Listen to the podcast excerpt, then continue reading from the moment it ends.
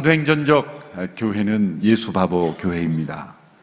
예수 바보란 예수님을 세상에 바로 보여주는 사람이라고 말씀드렸습니다. 예수님의 길을 따르는 사람은 이 세상의 가치를 거부하고 또 세상과 다른 시각으로 살아가기, 하나님 나라의 관점으로 살아가기 때문에 이 세상 사람들이 보기에는 어리석어 보이고 바보처럼 여김을 받을 수밖에 없습니다. 바벨론과 같은 이 시대의 흐름을 거부하고 무모해 보이는 도전을 하는 위험한 교회의 모습입니다. 주님이 십자가로 낮아지시듯 죽기까지 낮아지는 교회입니다. 자신의 옛사람을 십자가에 못 박고 주님을 절대적으로 의존하는 연약한 교회의 모습입니다. 이렇게 예수 바보로 살아가는 사람은 작은 예수다라고 말할 수가 있습니다. 교회를 통해서 이 작은 예수들이 재생산되는 것이 교회입니다. 단지 예수님을 모방하고 예수님을 흉내내는 인생 정도가 아니라 예수님께서 우리 안에 살아 계셔서 어, 예수께서 우리 안에 재생산되는 역사 이것이 사도행전 교회의 모습입니다. 세이스 루이스라는 분이 한 말을 우리는 기억할 필요가 있습니다. 교회는 오로지 사람들을 그리스도에게 인도하고 그들을 작은 예수로 만들기 위해 존재한다. 만일 이 일을 하지 않는다면 모든 교회와 성직자 선교 활동과 설교, 심지어 성경까지도 시간 낭비에 불과하다. 하나님께서 사람이 되신 것은 오직 이 목적을 이루기 위한 것이다. 아니 온 우주가 이것 말고 다른 어떤 목적을 위해 창조되었을까 의심스러울 정도이다. 성경은 온 우주가 그리스도를 위해 창조되었고 만물이 그분 안에서 다 함께 모이게 되어 있다고 말씀한다.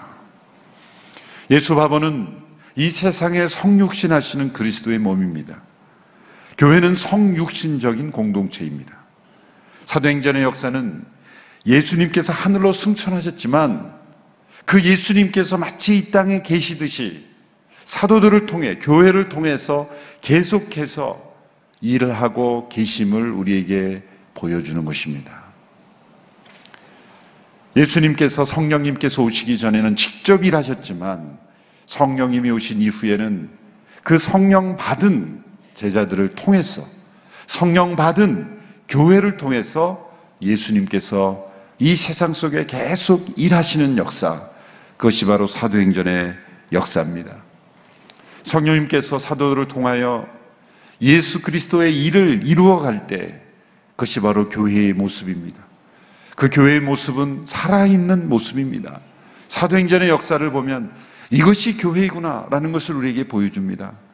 죽은 교회라는 말은 말 그 자체로 성립되지 않습니다. 교회는 살아있습니다. 교회는 생명이요, 능력이요, 생동감 넘치는 우리로 하여금 새로운 소망을 갖게 하고 어떠한 상황 속에서도 우리로 하여금 희망을 가지고 걸어가게 하는 하나님의 능력입니다. 이 생동감 있는 교회의 역사가 우리 온누리 교회를 통해서 나타날 수 있게 되기를 축원합니다. 오늘 본문에 보면 베드로와 요한을 통해서 예수님께서 어떻게 세상에서 임재하셨는가를 우리에게 보여줍니다. 어느 날 오후 3시, 우리 시간으로 어, 오후 3시 기도 시간에 베드로와 요한이 성전에 기도하러 올라가고 있었습니다. 사도행전 3장에 나타난 베드로와 요한은 예전에 그들의 모습이 아니었습니다. 이들은 오순절 성령의 오심을 경험했고 방언을 말하며 능력을 체험한 덧입은 사람들이었습니다. 베드로는 오순절 성령 강림 직후에 설교를 했죠. 어부 베드로가 설교자 베드로로 변화되었습니다. 성령의 감동은 성령의 능력은 때로 지적인 변화를 가져오기도 합니다. 베드로가 구약의 유엘서를 인용하며 이 성령의 오심은 요엘서 예언된 예언이 이루어진 것이다. 다윗이 시편 곳곳에서 영원한 생명의 길을 내다보면서 기뻐하였던 그 기쁨의 모습과 동일한 것이다. 구약을 해석하며 지금 일어난 일들을 해석하는 설교자가 된 것이에요. 여러분, 성령의 감동은 감정적인 기쁨만이 아니라 지적인 우리의 영혼의 지혜의 영으로 임하시는 영이 성령의 능력입니다. 우리의 자녀들을 기도할 때 성령의 충만함으로 지혜와 지식의 영역에서도 변화가 일어나게 하옵소서 그런 기도를 합니다. 사도 베드로가 설교자로 변화되는 그런 체험. 뿐만 아니라 그들의 기도가 달라졌습니다. 베드로와 요한이 유대인들의 습관대로 지금 성전에 기도하러 올라가지만 예전에 습관적으로 형식적으로 중언부언하는 그런 기도가 아니라 그들의 기도가 틀림없이 변화되었을 것입니다. 그들의 기도는 성령 안에서 기도하는 기도로 변화되었습니다. 여러분, 성령 안에서 기도하는 기도는 무엇이 변화됩니까? 그것은 예수님의 임재를 체험하게 하는 기도가 되는 것이죠. 부활 승천하신 그 예수님이 지금 내가 너희와 함께하리라 하신 그 약속대로 실제 우리와 함께 존재하시는 임재하시는 우리가 바라볼 수 있는 그 예수님으로 뚜렷하게 바라볼 수 있게 하는 그 기도가 성령 안에서 드려지는 기도입니다. 성령 안에서 기도하면 예수님이 내 앞에 계시는 예수님이세요. 나와 함께 하시고 내 손을 붙잡아 주시고 나야와 대화하시는 예수님. 저 하늘에 있어서 내가 무슨 말을 하는지 내가 소리를 질러도 알아듣지 못하는 막연한 신이 아니라 지금 나와 함께 하시고 동행하시고 나와 대화하시고 나의 마음에 반응하시고 나의 신음에도 응답하시는 살아 임재하시는 예수님 그 예수님을 주목하게 하는 기도로 변화되는 거예요. 성령 체험이 우리에게 가져다 주는 축복은 기도가 변화되게 하는 거예요. 여러분, 나의 기도가 변화되게 하옵소서 그런 기도를 우리가 할 수 있어야 된다고 생각합니다. 형식적이고 의식적인 기도가 아니라 성령 안에서 예수님의 임재를 체험하는 그런 기도가 되게 하여 주시옵소서. 시몬 메이유라는 프랑스의 한 기도자는 기도란 한마디로 이목 집중의 상태에 이르는 것이다. 예수님께 완전히 집중하여 주목하는 상태에 이르게 되는 것, 그것을 참된 기도라고 말했습니다. 여러분이 성령 안에서 기도하는 자에게는 언제나 하나님은 기적을 예비하십니다. 우리 항조 목사님이 이 본문으로 설교하면서 이런 멘트를 하셨습니다. 기도는 기적을 준비합니다. 기도는 기적을 잉태합니다. 기도는 기적을 낳습니다. 기적을 바라는 사람에게는 기적이 없습니다. 그러나 그리스도를 바라보는 사람에게는 기적이 생깁니다. 여기에 C.S. 루이스가 한 말이 했는데 하용조 목사님입니다. 이 우리 스탭들이 이거 바꾸지 않아가지고 어, 하용조 목사님이 설교집에 보면 얼마나 감동적인 내용인지 모릅니다. 성령 안에서 기도하는 사람에게는 늘 기적 같은 일이 따라온다는 거예요. 지금 성전에 기도하러 가는 베드로와 요한, 다른 사람이 볼 때는 그저 유대인들이 습관적으로 기도하는 그런 습관들 따라 기도하는 것 보이지만 그들은 그렇지 않았습니다. 그들은 성령 안에 기도하는 사람으로 변화되었고 성령 안에 기도하는 사람에게는 이 기적 같은 일이 기다리고 있었다는 거예요. 여러분 이 기적은 어디서부터 생겨났습니까? 베드로와 요한이 평소에 주목하지 않았던 그 상황, 평소에 주목하지 않았던 사람을 주목하는 것으로부터 시작되었습니다. 평소처럼 베드로와 요한은 성전으로 기도하러 올라가고 있었습니다. 이방인의 뜰로부터 여인의 뜰로 인도하는 그 아름다운 문으로 여겨지는 그리스에서 가져온 노수로 만든 23m 이르는 거대한 문. 그 웅장함과 아름다움의 이름을 미문이라, 아름다운 문이라 이름을 붙일 정도였습니다. 바로 그 아름다운 문 앞에 아름답지 못한 한 거린이 구걸하고 있었습니다. 날마다 그는 사람들에게 들려와 그곳에 앉혀 있었던 사람이었습니다. 스스로 걸을 수도 없고 날 때부터 걷지 못했던 사람이었습니다. 심각한 장애를 가졌고 그런 다른 사람의 도움이 없으면 살아갈 수 없는 그런 인생이었습니다. 그 아름다운 성전의 문과 그 아름답지 못한 그러한 상황에 있는 그 상황에 사람은 대조되는 것과 같습니다.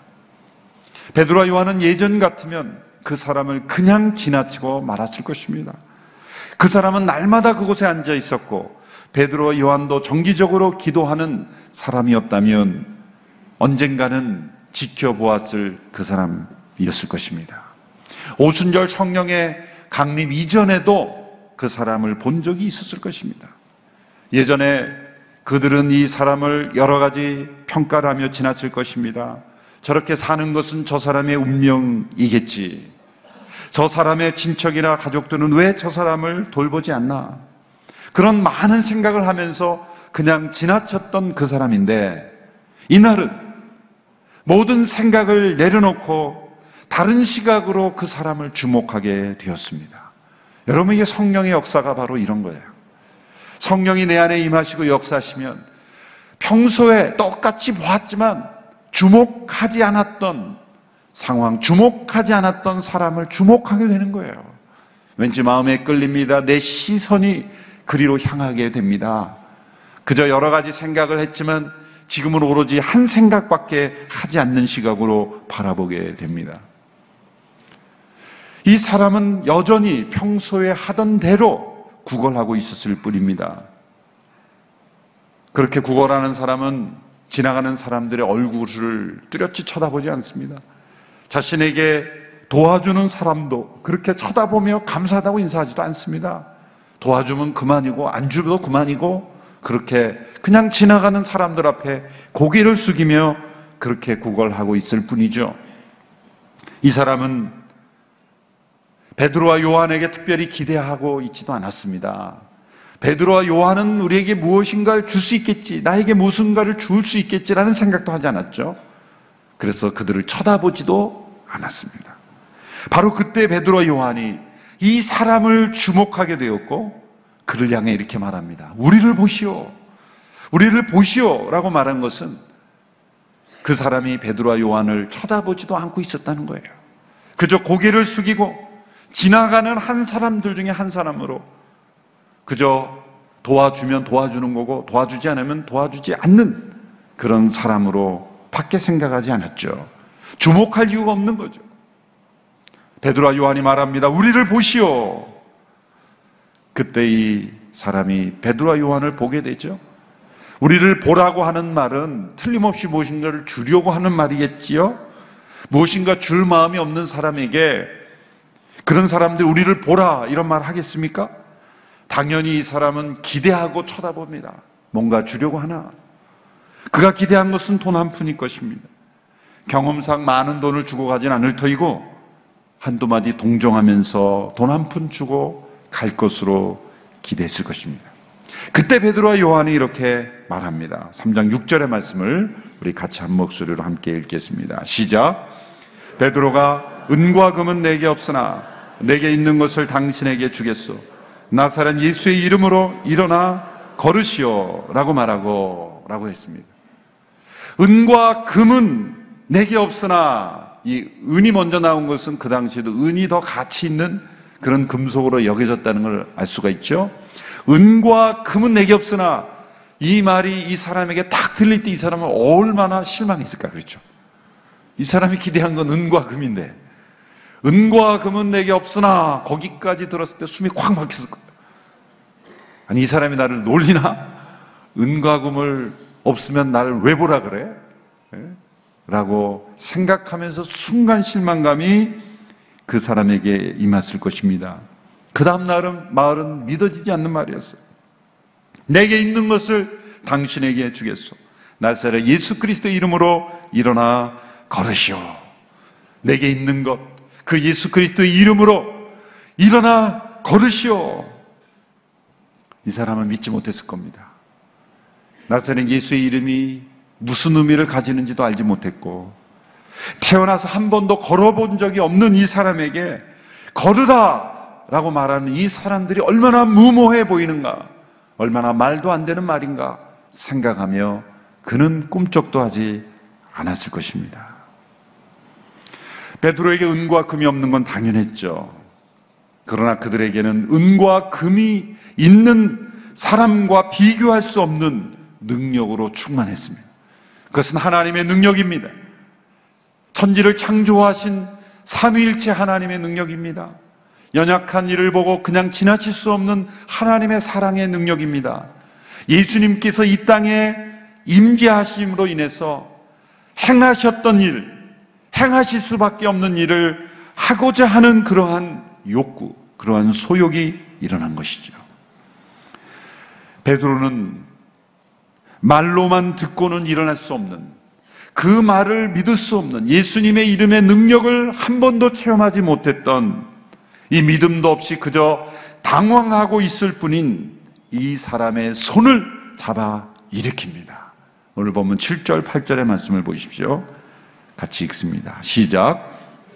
그의 오른손을 잡아 일으키니 그의 발과 발목이 곧 힘을 얻어 뛰어서서 걷기 시작했습니다.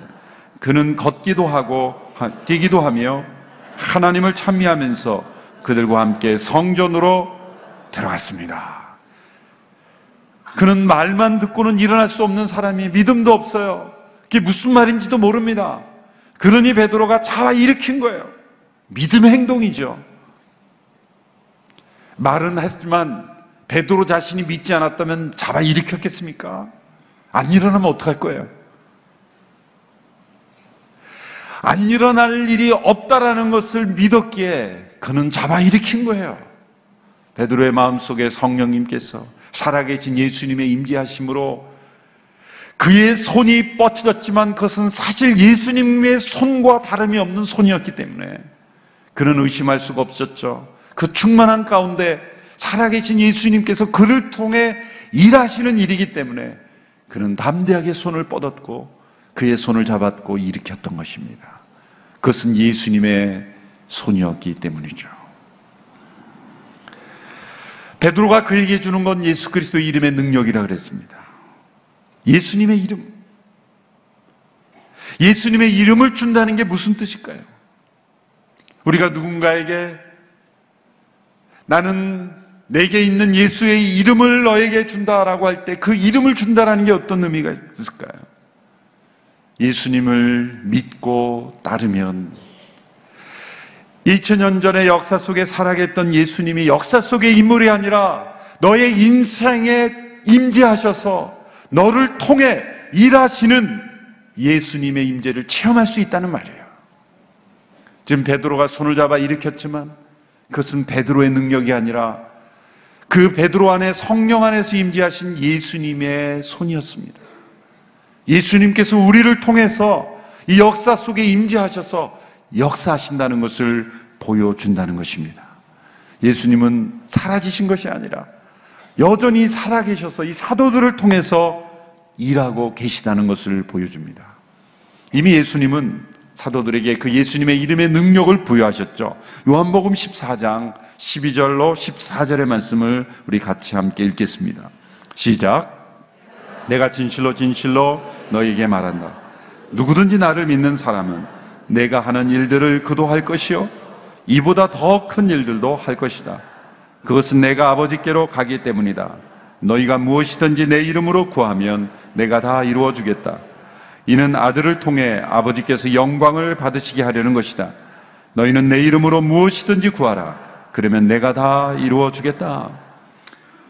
무엇이든지 내 이름으로 구하라. 그리하면 내가 다 이루어 주겠다. 이 말씀은 내가 원하는 목록은 무엇인지 다 야열하고 나중에 예수님의 서명만 붙이면 다 이루어진다는 백지수표를 의미하는 것이 아닙니다. 예수님께서 이 시간에 원하시는 일, 예수님께서 육체로 이 시간에 계셨다면 하셨을 일들을 예수님의 이름을 의지하는 자를 통해 예수님은 지금도 행하신다는 거예요. 그것이 교회입니다. 교회가 기적을 일으키려고 하려면 절대 기적이 나타나지 않습니다. 그런데 예수님께서 지금 하시기 원하시는 일들을 하려고 순종하면 기적은 나타난다는 거예요. 그것이 병을 고치는 일이든 연약한 자가 일어나는 것이든 어떠한 해결되지 않는 문제 앞에서 그 문제가 해결되는 것이든 간에 어떠한 것이든 주님이 이 땅에서 우리를 통해서 일하시는 역사는 나타난다. 그 예수님의 이름에 합당한 기도의 제목이라면, 예수님이 하기 원하시는 일이라면, 기적은 나타난다. 믿지 않는 영혼이 구원받는 것, 그 예수님이 원하시는 거 아니에요? 그것이 여러분의 가족이든 친구건 여러분 주변의 사람이건 예수님께서 반드시 하기 원하시는 일을 구하면 그 기도는 반드시 응답됩니다. 기적은 나타나게 되는 것입니다. 이 모습을 보면 마치 요한복음 5장의 모습을 보는 것 같지 않습니까? 예수님께서 베데스다 연못가를 가실 때 38년 된 병자 그곳에서 낫기를 원하여 그곳에 물이 움직일 때 천사가 내려와서 고쳐준다는 그러한 전설을 믿고 그 연못가에 앉아있던 38년 된 병자 그의 마음에는 낫고자 하는 동기도 없어져 버린 그 사람을 향해 예수님이 이렇게 말씀하시죠. 내가 낫고자 하느냐? 아니, 낫고자 그곳에 있었지. 그러면 병들 자고 있었겠습니까? 그럼 여러분 생각해 보세요. 병이 오래되면 사람이 절망하면 낫고자 하는 마음도 없어집니다. 그렇죠? 처음에는 낫고자 하는 마음이 있었겠죠? 그런데 사람이 포기하게 되면 낫고자 하는 마음도 없어지는 거예요. 그래서 예수님은 먼저 그 소원을 일으켜 주는 거예요. 베드로와 요한이 우리를 바라보라, 우리를 쳐다보라 이렇게 말한 것처럼 내가 낫고자 하느냐? 그리고 예수님 말씀, 내 자리를 들고 일어나 걸어가라. 라고 말씀하시는 역사가 바로 이 성전 아름다운 문 앞에서 일어난 거예요. 베드로와 요한이 움직이지만 마치 예수님이 움직이시는 것 같은 작은 예수의 움직임이 그들을 통해 나타났다는 거예요. 참된 기적은 예수님께서 성령 안에 거하는 그분의 백성들을 통해서 행하시는 기적입니다. 여러분, 기적 같은 일이 나타날 때 그 사람을 절대 주목하지 않게 되기 바랍니다. 교회 안에 어떤 기적의 역사, 놀라운 표적들, 그것이 목회자든 사역자든 간에 그 통로가 되는 사람을 주목하는 순간 예수님의 임재는 사라지고 그 사람 또한 시험에 들게 되는 거예요. 모두가 다 예수님께서 지금 이 땅에 성령 안에서 임재하심으로 그들을 통해 일하시는 기적일 뿐입니다. 그것이 진짜 예수 바보입니다. 여러분이 성전 문 앞에서 구걸하던 이 사람은 자기가 기대한 것 이상의 것을 얻었죠. 그는 돈을 기대했습니다. 그러나 그는 자기 인생의 가장 근본적인 문제, 근본적인 필요를 해결한 겁니다. 그것은 걸을 수 있는 능력이에요. 하나님은 우리의 문제를 해결할 때 우리가 당장 구하는 것으로 해결해 주시는 응답은 안 해 주실지라도 그 문제를 스스로 해결할 수 있는 응답을 주십니다. 더 근본적인 치료를 해 주시는 거죠.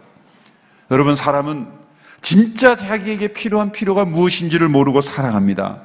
내가 지금 가장 절실하게 필요하다고 생각하는 그 필요가 실상은 가장 필요한 것이 아닐 수 있습니다. 더욱더 우선적이고 근본적이고 중요한 필요가 있을 수 있다는 거예요.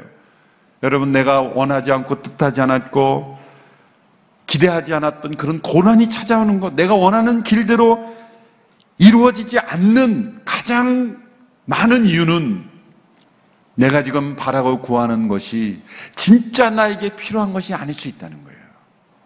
그런 각도에서 나의 실패를 바라보면 하나님께서 이루시는 일들을 깨달을 수가 있어요. 삶의 실패를 경험했습니까? 진짜 내가 필요한 것이 그것이 아닐 수 있기 때문이에요. 더 근본적인 필요, 더 중요한 필요를 채워주시는 하나님의 역사일 수가 있는 것입니다. 우리는 생명을 유지하는 필요만을 붙잡습니다.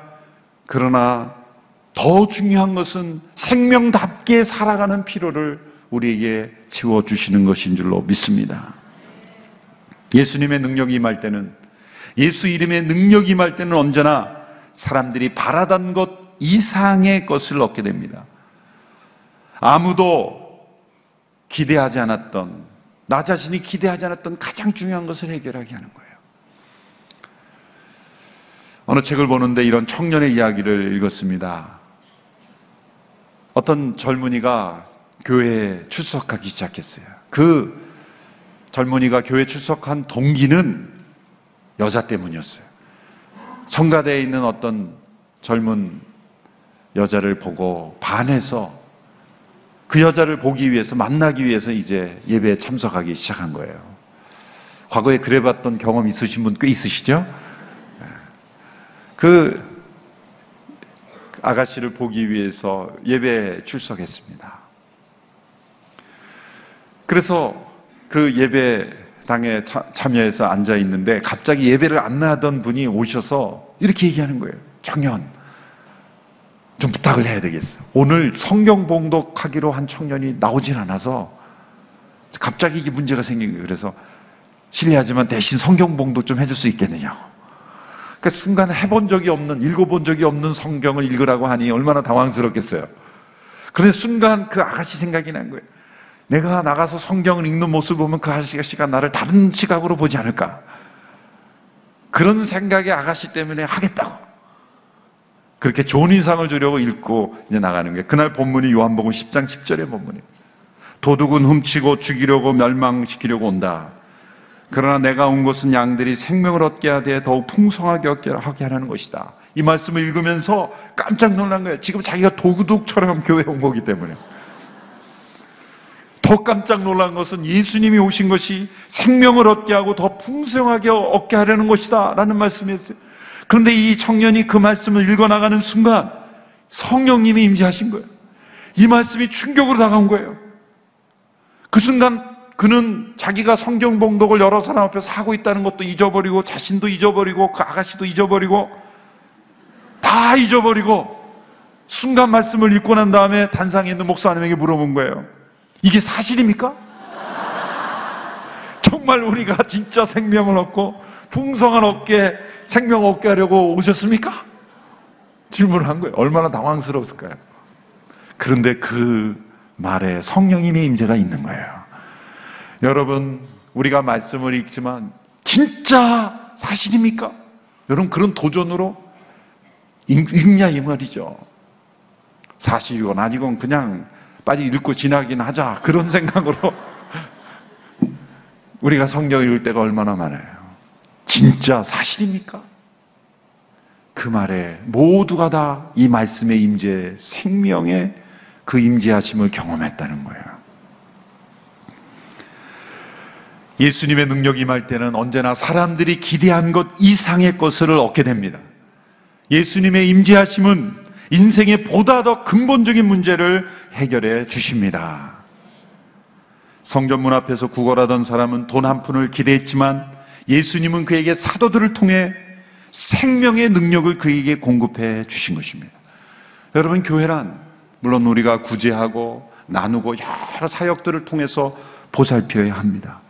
그러나 교회는 인생의 진짜 문제, 근본의 문제, 죽음의 문제, 생명의 문제를 다루는 공동체입니다. 우리가 그들에게 생명을 주지 못한다면, 영원한 생명을 주지 못한다면, 우리의 구제도 헛것이 될 수도 있어요. 우리 구제를 통해 그들에게 진정한 생명 양식이 되신 예수 그리스도의 임재하심이 그들에게 증거되기를 축원합니다. 예수님의 이름은 인생의 가장 근본적이고 중요한 필요를 해결해 주는 이름입니다. 우리 죄를 대속하심으로 영원한 하나님의 진노로부터 우리를 구원하시는 생명의 이름입니다. 그 이름의 능력, 그 이름의 능력이 우리에게 주어져 있음을 믿습니다. 우리가 예수님의 이름으로 기도한다는 것은 그 이름의 능력이 우리 가운데 살아있다는 것이고 예수님이 우리 가운데 임재하셔서 우리를 통해 지금도 일하고 계시다는 것입니다. 그 예수님의 임재를 날마다 성령 안에서 기도를 통해 체험하는 우리 모두가 될 수 있게 되기를 축원합니다. 오늘의 교회가 그 이름의 능력이 세상 속에 나타나는 일에 쓰임 받는 그런 성령 공동체, 기도의 공동체, 사역의 공동체, 선교의 공동체가 되기를 주님의 이름으로 축원합니다. 우리가 함께 마지막 찬양을 드리기 원합니다. 예수 그 이름 우리가 함께 찬양했던 이 찬양 그 이름의 비밀, 그 이름의 능력, 그 이름의 역사심을 우리 모두가 체험하기를 원합니다. 그 이름의 능력을 날마다 더욱더 체험해 가기를 원합니다. 그 이름의 능력을 이 세상 속에 증거할 수 있게 되기를 원합니다. 함께 찬양하겠습니다. 예수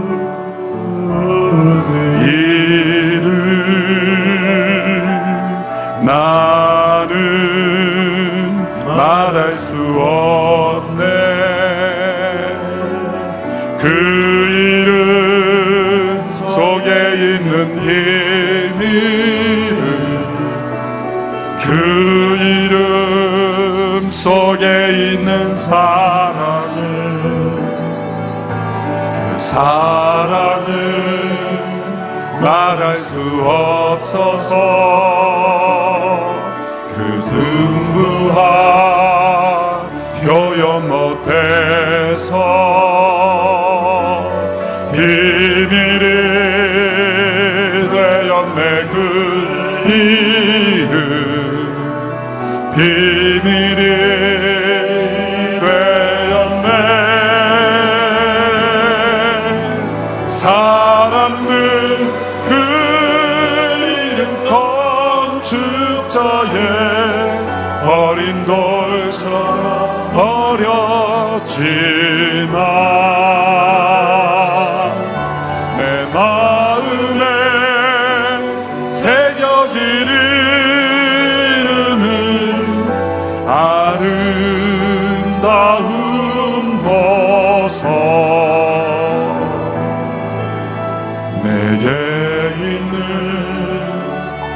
귀한 비밀이라 내 마음에 숨겨진 기쁨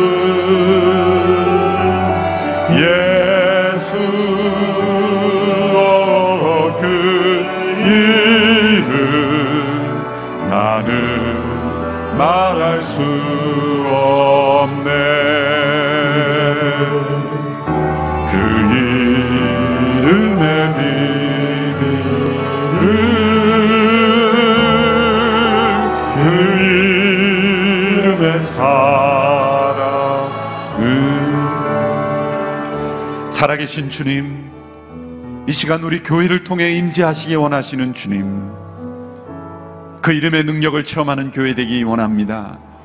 그 이름의 능력을 세상에 선물하는 교회가 되기를 원합니다. 그 이름의 능력이 나타나 지금도 역사하시는 성육신하신 예수님의 임재하심이 온 세상에 나타나는 교회로 쓰임받게 되기를 원합니다. 은과 금은 내게 없으나 내게 있는 것 나사렛 예수 그리스도의 이름을 주었던 사도 베드로처럼 우리도 이 세상에 예수 그리스도의 이름의 능력을 나타내는 교회 되게 하여 주옵소서. 먼저 그 이름의 능력을 체험하기 원합니다. 그 이름의 능력 가운데 거하게 되기를 원합니다. 우리 모두에게 임재하여 주옵소서. 그 이름을 믿고 의지하는 모든 성도들에게 역사하여 주시옵소서. 예수님의 이름으로 기도합니다. 아멘.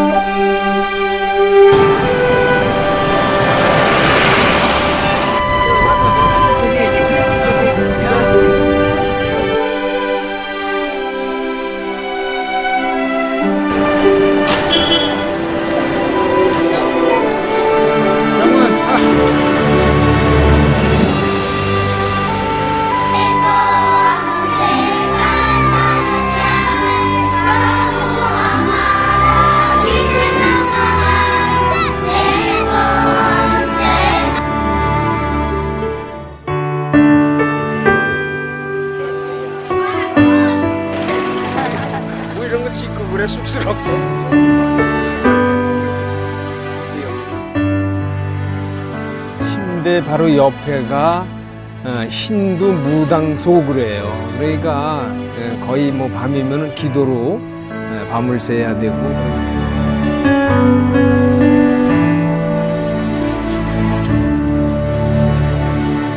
나이로 보면은 이제 젊은이들보다는 이제 천국 갈 날이 좀 가깝잖아요. 그러니까 이제 준비도 좀 절실해. 아,